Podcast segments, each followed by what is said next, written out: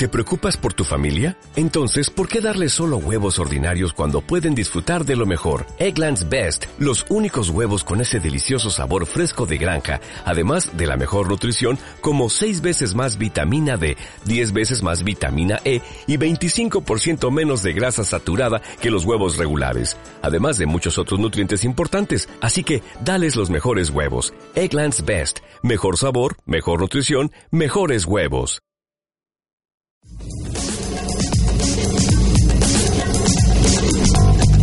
Empezamos a seguir las pistas sonoras.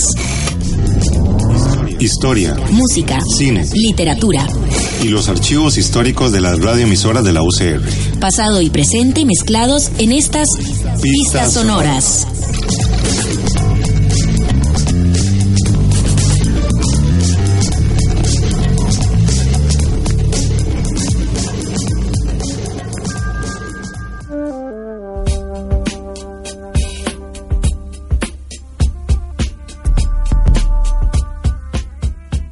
Inicio a una nueva edición de Pistas Sonoras en las tres radioemisoras de la Universidad de Costa Rica. En este programa seguimos las pistas del pasado y el presente mediante canciones, periódicos, entrevistas y material de archivo de nuestras radioemisoras. Les saluda Fabiola Cordero González y Marvin Coto. ¿Cómo se vivió el derrocamiento del régimen de Somoza en Costa Rica? ¿Apoyaron o no los medios ticos a la revolución sandinista? Para contestar estas preguntas vamos a conversar con el historiador y docente Leonardo Astorga Sánchez, quien publicó un artículo sobre este periodo histórico. Este forma parte del libro Ahí me van a matar, Cultura, Violencia y Guerra Fría en Costa Rica, 1979-1990, editado por los historiadores David Díaz e Iván Molina, publicado recientemente por la editorial de la UNED.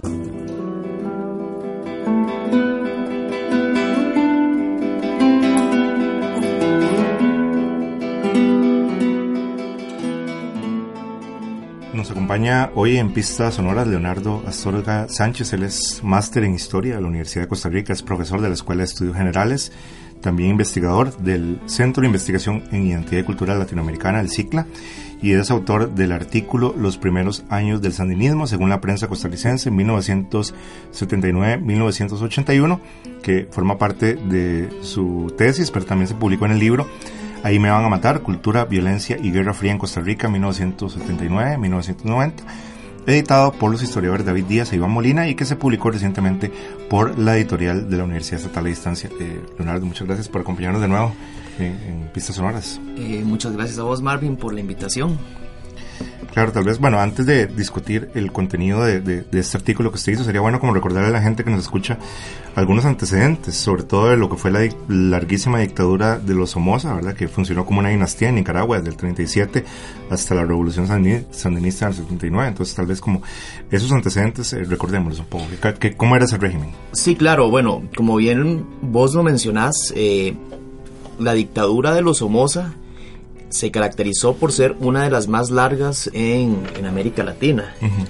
Eh, lo interesante con esta dictadura es que eh, se puede ver como una dinastía, ¿verdad? Una dinastía familiar que inicia con Somoza padre eh, y es continuada por los dos hijos, Luis y Anastasio, que sería Somoza Junior, ¿verdad? ya que lleva el mismo nombre del padre. Y eh, hay autores como Alberto Torres Rivas y Salvador Martí que proponen que esta dictadura también se puede entender como un régimen neopatrimonial. ¿Qué quiere decir esto? Bueno, que Somoza o los Somoza llegaron a concentrar en sus personas todo el poder político, económico, militar eh, de Nicaragua.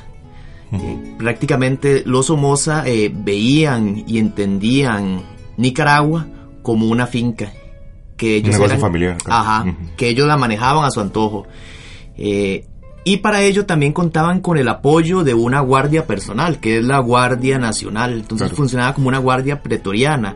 Esta, esta característica de un régimen neopatrimonial se puede notar muy bien en el terremoto de Managua del 72 porque eh, los, eh, lo que es la eh, recuperación, reconstrucción de Managua fue llevada a cabo por empresas del grupo Somoza, que es el grupo económico que tenía la familia para controlar los negocios, industrias, eh, dentro del país. Esto incluso en detrimento de otros sectores anteriormente de élite, ¿no? Como veremos más adelante. Sí, por supuesto, porque al final de cuentas, eh, si los Somoza lograban controlar todo, las élites, ya sean empresariales, industriales, se, se veían desplazadas. Claro.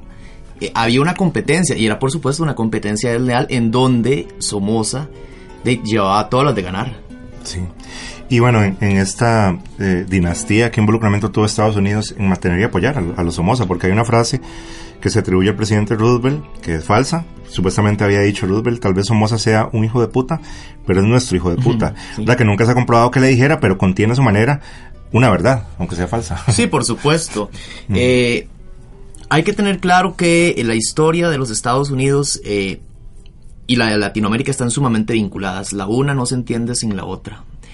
Y Estados Unidos tiene una larga, eh, un largo expediente de intervenciones en América Latina. Nicaragua, por supuesto, no es la excepción. O sea, eh, los Marines eh, entraron, intervinieron en Nicaragua. Los Marines se enfrentaron a la Revolución de Sandino.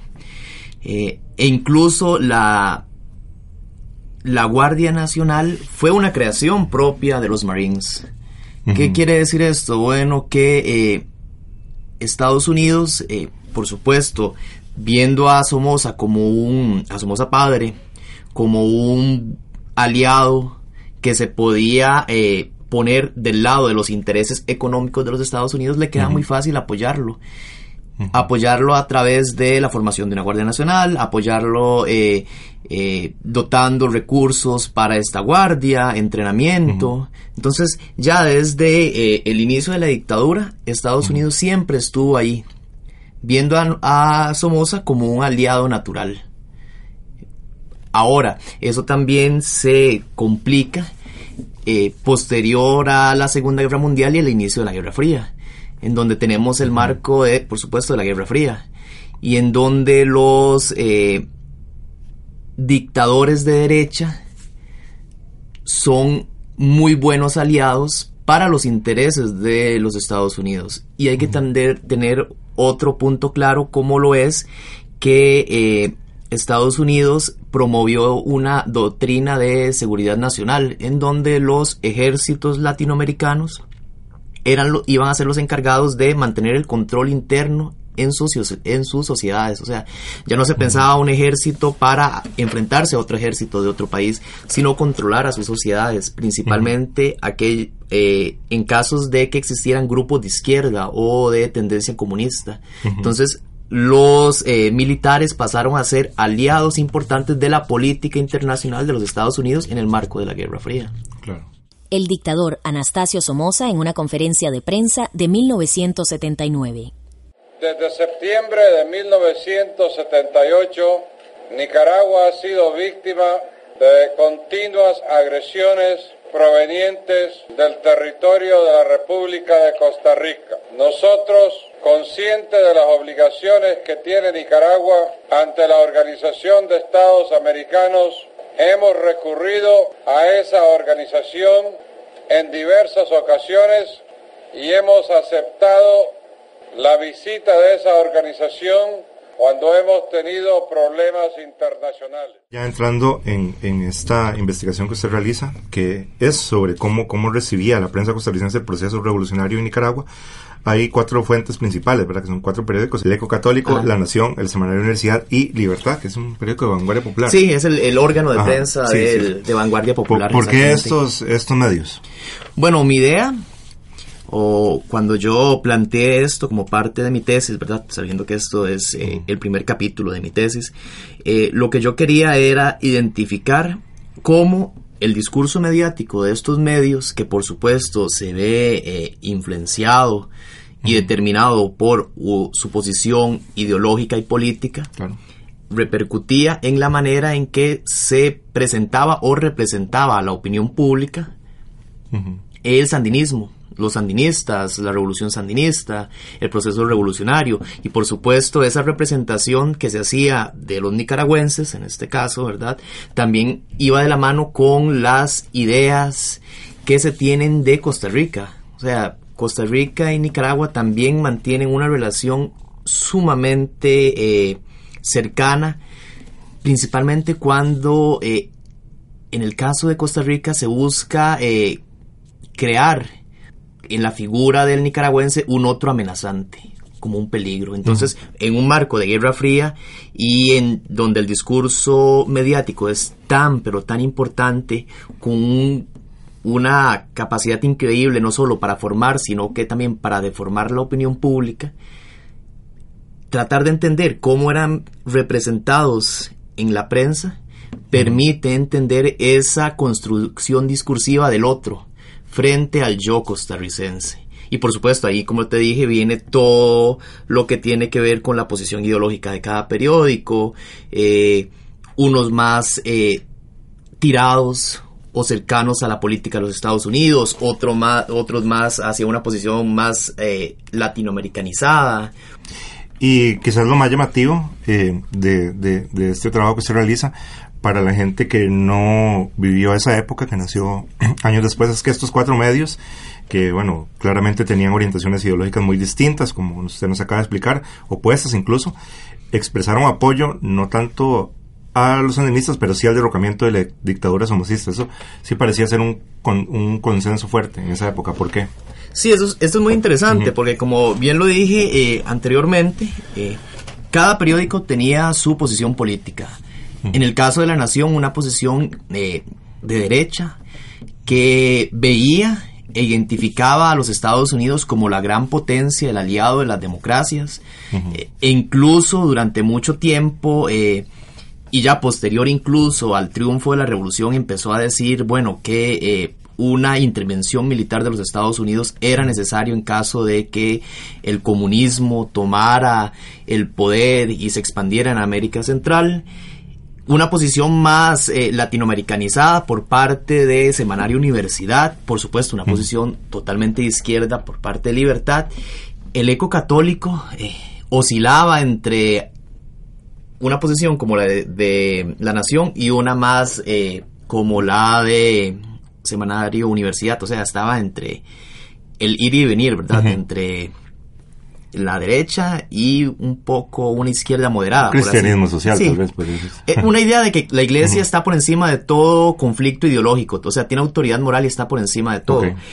Pero cuando sucede la revolución, sí hay una concordancia en el discurso de los periódicos, principalmente porque se piensa que esta es una revolución en contra de una dictadura ilegítima y en tanto la revolución se presente como una lucha por la democracia, es muy fácil eh, apoyar ese objetivo. Muy fácil, por, supuesto, porque la nación defendía la democracia, el ecocatólico defendía la democracia, la eh, libertad también defendía la democracia, universidad, lo mismo. Entonces, ese concepto de democracia es el que permite aglutinar y que se logre a los cuatro periódicos y que se haga una concordancia en el discurso. Que, sin embargo, en los medios de izquierda era más explícita la relación que se hacía entre la dictadura de Somoza y el imperialismo estadounidense, mientras que en la Nación Eco-Católico se concentraba más en la figura de Somoza como este casi supervillano, casi como despolitizando su figura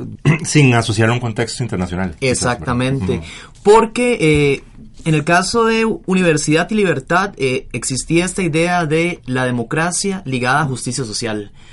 La democracia eh, eh, que permite sacar a las grandes mayorías de las situaciones de exclusión, de marginación. Una democracia que permite una participación activa del pueblo, de los sectores subalternos. En cambio, la nación y también el ecocatólico, ahí sí se puede identificar, la idea que se tiene de democracia es aquella ligada con eh, elecciones, la, eh, con el voto, una democracia más eh, dentro de los parámetros de lo que es los valores occidentales, ¿verdad? Voto, elecciones, libertades, principalmente la libertad de prensa. Y es así entonces como Somoza se convertía en ese, en ese gran monstruo en ese monstruo que limita eh, las libertades o las elimina, en ese monstruo que eh, es corrupto y eh, hace fraude electoral. pero no se ve, ¿verdad?, el trasfondo de eso. Se trata así, como bien usted lo menciona, en presentar ese gran monstruo. cosa que no hacía eh, universidad, bueno, sí lo hacía Universidad y Libertad, pero decían, sí, es un monstruo, pero detrás de ese monstruo está toda la maquinaria del Departamento de Estado, de la CIA, del gobierno de Estados Unidos, que va a permitido que ese monstruo se fortalezca. Entonces ahí es donde se encuentra esa diferencia, ¿verdad? Sí, los cuatro periódicos partían de la idea de democracia, perdón, pero esa democracia iba a ser diferente según su posición política.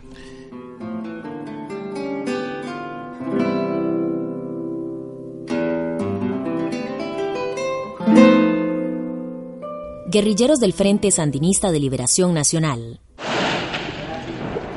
¡Venceremos! ¡La marcha hacia la victoria! ¡No se detiene! ¡Por una Nicaragua liberada! ¡Guerra popular prolongada! ¡Solo el pueblo! ¡Salva al pueblo! Si repasamos las condiciones históricas en las que se da el triunfo de la revolución sandinista, eh, usted menciona también en el artículo que la oposición a la dictadura de Somoza tuvo un carácter interclase, ¿verdad? Es decir, había sectores de élite, de esa élite que se sentía marginada de, esa dinastía, se sentían desplazados por los Somoza, pero también estaba obviamente la izquierda del Frente Sandinista de Liberación Nacional, otros sectores más moderados de intelectuales, por así decirlo, eh, que salieron temporalmente. Entonces, eh, recordemos un poco ese aspecto también que fue importante también para generar consenso aquí eh, en cuanto al apoyo de la revolución. Ok, eh, de nuevo, ¿verdad? Democracia es un concepto clave. Eh, y tenemos a este gran monstruo que es Somoza, ¿verdad? que no solo desplaza a las élites, que les quita sus negocios, que se aprovecha de su posición de poder para sacar, no sé, eh, o aprovecharse de un negocio como, el, como lo mencioné en el caso de la reconstrucción de Managua y, nos, y es ese monstruo que también se encarga de mantener en condiciones eh, de pobreza a la gran mayoría del pueblo nicaragüense. Entonces, eh, Ernesto Laclau dice que cuando una serie de demandas de diferentes sectores se logran agrupar forman una serie de, una cadena de equivalencia, en donde eh, cada demanda se conecta con la otra y forman una gran cadena. Y ahí se construye una frontera de antagonismo, ¿verdad? El monstruo contra el pueblo. Teniendo presente eso es que eh, la lucha y la revolución eh, sandinista, y cuando se derrocó a Somoza, se hizo posible porque tenían este enemigo en común que hizo posible que se eh, identificaran diferentes agendas políticas, diferentes proyectos y se lograran formar cadenas, ¿verdad? Se formaran eh, equivalencias, se establecieran equivalencias. Eh, la élite veía la oportunidad de, al sacar a Somoza del poder, de recuperar el, el lugar o tomar el lugar que les correspondía. Eh, el pueblo veía la posibilidad de acabar con la persona que les estaba, los estaba asesinando, los tenía en condiciones de pobreza, los sometía a la violencia. Entonces eso permitió esa alianza interclasista, que por supuesto fue sumamente aprovechada por el Frente Sandinista de Liberación Nacional. Y esto también se refleja en, la, en, en los periódicos, porque cuando se hablaba de la revolución se hablaba del pueblo que estaba luchando en contra de ese gran monstruo. eso, eso toma mucha eh, importancia en la nación, ¿verdad? Porque se dice que es el pueblo el que está luchando. Que eso era lo que le iba a preguntar, que en la prensa el protagonismo que se le dio al Frente Sandinista de Liberación Nacional durante el proceso de revolución variaba según la ideología de los periódicos. Por supuesto, porque obvio, la nación iba a presentar el pueblo de Nicaragua luchando por la democracia y así evitaba reconocer el papel que podía tener el Frente Sandinista de Liberación Nacional. Una guerrilla marxista. ¿eh? Exacto. Cosa que sí hacía eh, Libertad, porque por supuesto, por su posición ideológica, consideraban al Frente Sandinista de Liberación Nacional como la vanguardia del pueblo, el que guiaba al pueblo en la lucha. Al final de cuentas también Edelberto Torres Rivas dice que que esa idea del Frente Sandinista como una vanguardia es un tanto romántica, porque lo que lograron hacer los sandinistas es ver, eh, no sé, identificar el momento preciso para decir, bueno, aquí es, es la hora para tomar protagonismo. pero ya el pueblo se había levantado. Se había una movilización popular que, que, es anterior quizás también. Exactamente. Entonces, es evitar también esta idea romántica del Frente Sandinista, ¿verdad? Como la vanguardia del pueblo, sin quitarle mérito, por supuesto. Y, por, y como bien, lo, eh, bien usted mencionó, ¿verdad? La nación lo que trataba era invisibilizar eso. O sea, decir, bueno, sabemos que los frentes sandinistas tienen una tendencia ahí marxista, mejor eh, presentemos esto como una lucha de un pueblo en general contra un monstruo, contra un dictador. Y en, los primeros años ya posteriores a, a, la revolución, en el 79, eh, empezó a crearse más suspicacias hacia el, Frente Sandinista, en el caso de los periódicos de derecha, en este caso Ecocatólico y La Nación. Sí, por supuesto. Eh, principalmente porque eh, posterior a 1979, cuando triunfa la revolución, eh, los sandinistas no esperaban quedar o posicionarse como el principal grupo. Porque durante mucho, mucho tiempo, durante su historia, el Frente Sandinista fue una organización clandestina. Pero cuando triunfa la revolución se posicionan en el primer lugar y eso les permite eh, empezar a controlar y hegemonizar el proceso revolucionario y empezarle a eh, dotar de un sentido o un rumbo específico. Una democracia más ligada con esta idea de justicia social, una democracia popular, como la llamaban ellos es ahí donde, desde, desde donde los periódicos, eh, con una posición más de derecha, especialmente La Nación, empiezan a ver eso como una traición del el ideal democrático por el cual se estaba luchando. Entonces empieza a decir, ven, es que ahí está el problema, ahí el, la, la, revolución fue traicionada. ¿Por quién? Por un grupo de comunistas que lo que querían era tomar poder para establecer otra dictadura. Entonces se inicia todo un proceso de deslegitimación de eh, lo que estaban tratando de llevar a cabo los sandinistas y una crítica. Y también es ahí donde se inicia entonces eh, un enfrentamiento entre aquellos periódicos que mantenían una posición más cercana con lo que trataban de construir los sandinistas en Nicaragua, una democracia popular eh, orientada más hacia los sectores populares, y los periódicos que decían, bueno, es que lo que nosotros queremos es una democracia más ligada a un sistema electoral, al ejercicio del voto, más parecido al modelo costarricense. Entonces ahí se inicia el, la concordancia que había existido en un principio durante los, el tiempo de la lucha se rompe. Y se inician entonces una serie de enfrentamientos por parte de los eh, diarios más centro izquierda izquierda señalando bueno es que la nación es el principal vocero de la derecha costarricense es el vocero del imperialismo es el que favorece la intervención de los Estados Unidos es el que quiere que Costa Rica se militarice el que eh, eh, criminaliza la protesta social, porque en Costa Rica también se está viviendo un momento de gran conflictividad social eh, producto de la crisis, económica que se había, que se estaba viviendo en ese momento. Y por su parte también lo que decía la nación, eh, el católico en, menor medida, ¿verdad? Es que bueno, es que estos periódicos está, lo que hacen es, es propaganda comunista, son los que eh, permiten que, o, eh, que los comunistas infiltren, que tengan un espacio para, para decir eh, o propagar sus ideas, ¿verdad? De desestabilización de la nación costarricense y son eh, una caja de resonancia, ¿verdad? De lo que de los sandinistas. Y ahí también eh, para, para hacer una mención interesante es donde aparece el eco católico, ¿verdad? Porque el eco católico dicen, bueno, es que la iglesia está por encima de todo, está más allá del bien y el mal. tan mal es la derecha como tan mal a la izquierda. Entonces lo que hacían era un llamado a eh, respetar los valores cristianos como propios de eh, Occidente, ¿verdad? Entonces decía así, eh, hay que, tienen, tienen que existir elecciones, pero también tiene que existir justicia social. Entonces ese, es, ese ir y venir entre una posición más cercana a la nación y otra posición más cercana a universidad y libertad era lo que mantenía el eco en ese en ese vaivén. Claro, pero de las cuatro publicaciones, sin ninguna duda, La Nación, la que tenía una circulación más grande, eh, su influencia en la opinión pública era eh, mayor que, por ejemplo, un periódico como Libertad, ¿verdad? ah, por muy de nicho. ¿verdad? Entonces esto creo que provocó mucha tensión con, con los medios más de izquierda porque veían que el periódico más grande del país tenía una línea editorial no solo de favorable a la revolución sandinista, sino hasta favorable a la contra y hasta favorable a que Costa Rica se involucrara en, militarmente en todo el tema centroamericano. Sí, el conflicto centroamericano.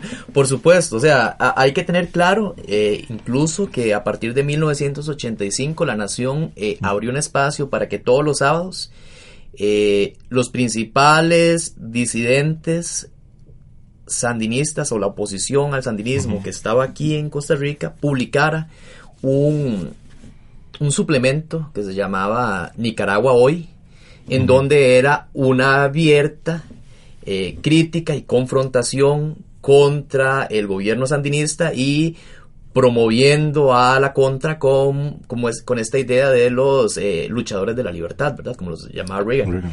Y eh, entonces ahí tenemos a la nación diciendo, bueno, nosotros nos ponemos del lado de quien se opone al sandinismo. Eh, lo mismo sucede cuando la nación criticó lo que es el plan de paz el plan de paz de Arias criticó sumamente al plan de paz de Arias eh, eh, y otras, eh, ¿cómo se llama? Otras, otras iniciativas de paz porque decían que eran iniciativas que lo que permitían era que los sandinistas se consolidaran en el poder. O sea, lo que ellos querían, los editoriales y quienes escribían en la Nación, lo que querían era que Nicaragua realmente fuera aislada y atacada. Cuando se dio la proclama de la neutralidad también se criticó eh, entonces desde la nación se hacía un llamado a un a involucrarse de manera directa, ¿verdad? Y también se hacía un llamado de crítica. Esto es muy interesante porque la nación eh, posterior al triunfo de la revolución entonces empezó a criticar, ¿verdad? Bueno, es que nosotros nos metimos ahí a ayudar a los sandinistas y vean lo que pasó. Vean cómo convertimos a, pasamos de una dictadura de Somoza a la dictadura de los, de los sandinistas y nosotros apoyamos a eso. Eh, convirtimos a Costa Rica en un, en un paso de armas y de grupos de izquierda.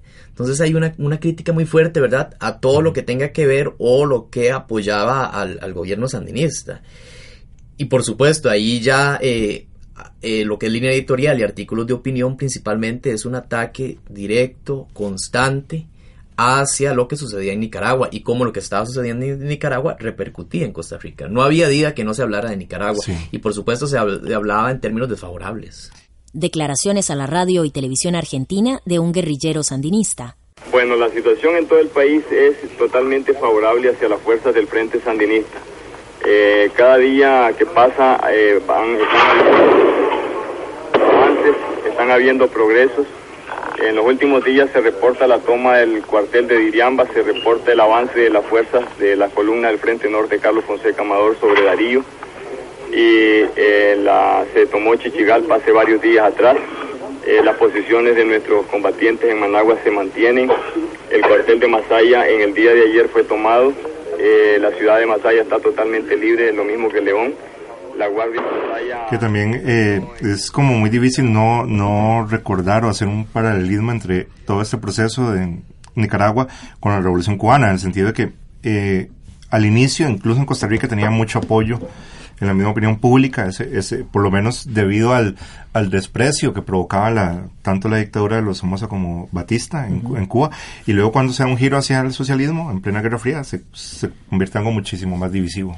Exacto, es que eh, eh, volvemos al punto, ¿verdad? De, democracia como un concepto clave, ¿verdad? En tanto una revolución se presente como democrática, logra tener el apoyo tanto de un diario de derecha como de izquierda, un apoyo de lo que es eh, la nación de, y de libertad. Pero es cuando empieza a tomar eh, caminos diferentes o se empiezan a ver qué tipo de democracia es la que se promueve y la que se quiere instaurar, ahí es donde se empiezan a dar las divergencias. Y lo mismo sucedió con Cuba. Y lo mismo sucede con Nicaragua, ¿verdad? En tanto, eh, no se cumplan con la idea de una democracia de corte representativo, liberal, eh, se ve como una traición. Porque al final de cuentas lo que decía la nación es que, bueno, lo que, lo que necesita Nicaragua son elecciones. Ahora, cuando los sandinistas organizan las elecciones en el 84 y las ganan con una amplia mayoría, la nación rápidamente eh, desconoce ese triunfo y dice, no, hay fraude porque al final de cuentas era... Eh, las elecciones del 84 ratificaron que eh, en ese momento lo que estaban queriendo hacer los sandinistas en Nicaragua contaba con el apoyo, popular, porque la gente se sentía identificada con el proceso, con lo que es los adelantos o la mejora en lo que eh, en materia de salud, de salud, de educación, a lo que es la campaña de alfabetización, eh, las campañas para vacunar. Entonces había una identificación, por supuesto. Entonces la nación dice, bueno, no, es que esas, elecciones no nos sirven, porque al final de cuentas le están dando la razón a los sandinistas. Nosotros queremos unas elecciones que saquen a los sandinistas del poder, que sería lo que se lograría en los 90, cuando pierden las elecciones contra Violeta Barrios. El periodista Carlos Morales en declaraciones a Radio Universidad tras su viaje a Managua en junio de 1979. La población nicaragüense depende totalmente de la comunicación que llegue de Costa Rica. Eh, únicamente se puede saber algo de lo que pasa en Nicaragua por medio de la onda corta de las emisoras costarricenses. Las dos emisoras que entran mejor, según lo pude comprobar eh, en Nicaragua, eh, son Radio Reloj, emisora que ha estado ofreciendo mucha información eh, que es la que más entra y que es la que más escucha la, gente de Nicaragua. En segundo lugar, Radio Universidad de Costa Rica está logrando entrar perfectamente en Nicaragua y mucha gente está escuchando también los boletines que se han pasado por Radio Universidad de Costa Rica. Radio Monumental y Radio Columbia también se escuchan con un poco más de dificultad, pero se llegan a, captar especialmente en horas de la noche cuando las circunstancias están este, mejor. Eh, de manera que esas son las cuatro emisoras que el pueblo nicaragüense está escuchando eh, con mucha, mucha asiduidad. mantienen el radio prendido durante todo el día y es la única manera de enterarse de lo que pasa en su país. Bueno, ya para ir concluyendo, creo que es, es imposible no hacer referencia a la situación actual de Nicaragua bajo el régimen de Daniel Ortega, que ha vuelto a ser noticia particularmente este año, y tampoco la idea es como establecer un paralelismo muy forzado, pero la manera en que los medios cubren los hechos eh, ocurridos en Nicaragua, y sobre todo la represión a estudiantes en, el último año, y a otros sectores de la población, a veces recuerda la condena casi unánime que producía el régimen somocista en, los 70 desde la prensa nacional. Como historiador que ha investigado este periodo revolucionario, se pueden establecer comparaciones entre este presente de Nicaragua y su pasado, o es algo completamente distinto. Lo que hay que tener eh, presente con, el tema o, la historia de Nicaragua es que la trayectoria que ha seguido el país se ha caracterizado por un fuerte autoritarismo y la ausencia de instituciones claves que permitan resolver los conflictos de manera pacífica. Aquí en Costa Rica tenemos la, el voto como una institución que permite resolver los problemas. El caso es que Nicaragua eh, esa cultura de autoritarismo ha hecho imposible que se consoliden instituciones. Y es una cultura de autoritarismo eh, vinculada a la figura de un hombre fuerte, ¿verdad? que ese hombre fuerte, como en el caso de Somoza, era el que controlaba todo, desde los sindicatos hasta empresas, eh, hacía y deshacía cuando venían las elecciones. Y ahora tenemos otro hombre fuerte como es Daniel Ortega. Esto de las instituciones, ¿verdad? Como una manera eh, o como un mecanismo para resolver la conflictividad social, social es algo muy importante porque los sandinistas durante su primer periodo en el poder durante los años 80, trataron de establecer una serie de instituciones para canalizar las demandas del pueblo y que el Estado se pusiera del lado de la población, de los más necesitados. El problema es que eso se vio truncada por eh, la guerra civil en que se vio eh, inmiscuida Nicaragua, ¿verdad? Pues, la guerra de la contra, como mucho, mucho de lo que es eh, el dinero que se podía destinar a proyectos de sociales fue destinada para lo que es eh, en materia de defensa, ¿verdad? Entonces eso truncó la posibilidad de desarrollar una fuerte institucionalidad pierden las elecciones, eh, el Frente Sandinista se tiene que replegar e incluso eh, hacer alianzas con sus enemigos políticos. Eso genera también desprestigio por parte del Frente Pero ya también había divisiones al, lo interno. Por supuesto, por supuesto, porque ya digamos, eh, están los disidentes del mismo sandinismo, como es el caso de Sergio Ramírez, que dice, bueno, es que el sandinismo se perdió. Eso ya no es sandinismo. Y lo que tenemos ahora es una seguir, seguimos en esa, en esa trayectoria de autoritarismo, en donde lo que tenemos es una figura fuerte, que lo que se ha encargado es, eh, como bien lo dice Roland Barthes, mitificar esta idea de, de, revolución.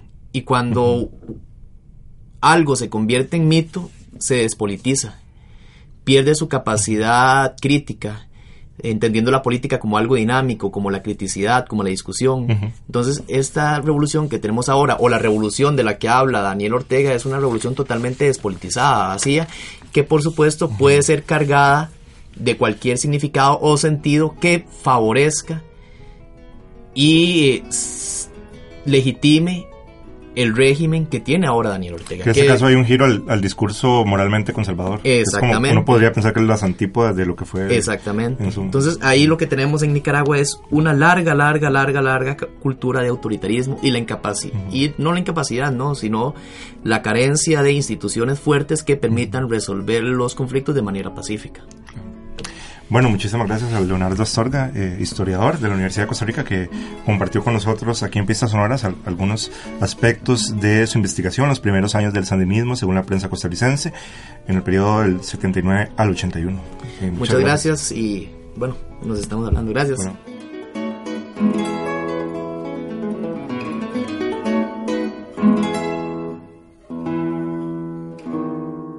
Concluimos este episodio de Pistas Sonoras y les invitamos a que nos sigan acompañando cada sábado en las tres radioemisoras de la UCR.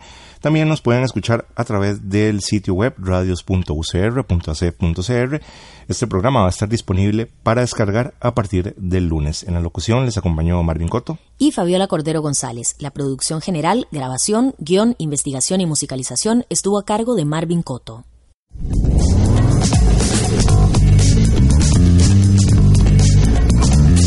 Gracias por acompañarnos y les esperamos la próxima semana para continuar siguiendo estas pistas, sonoras.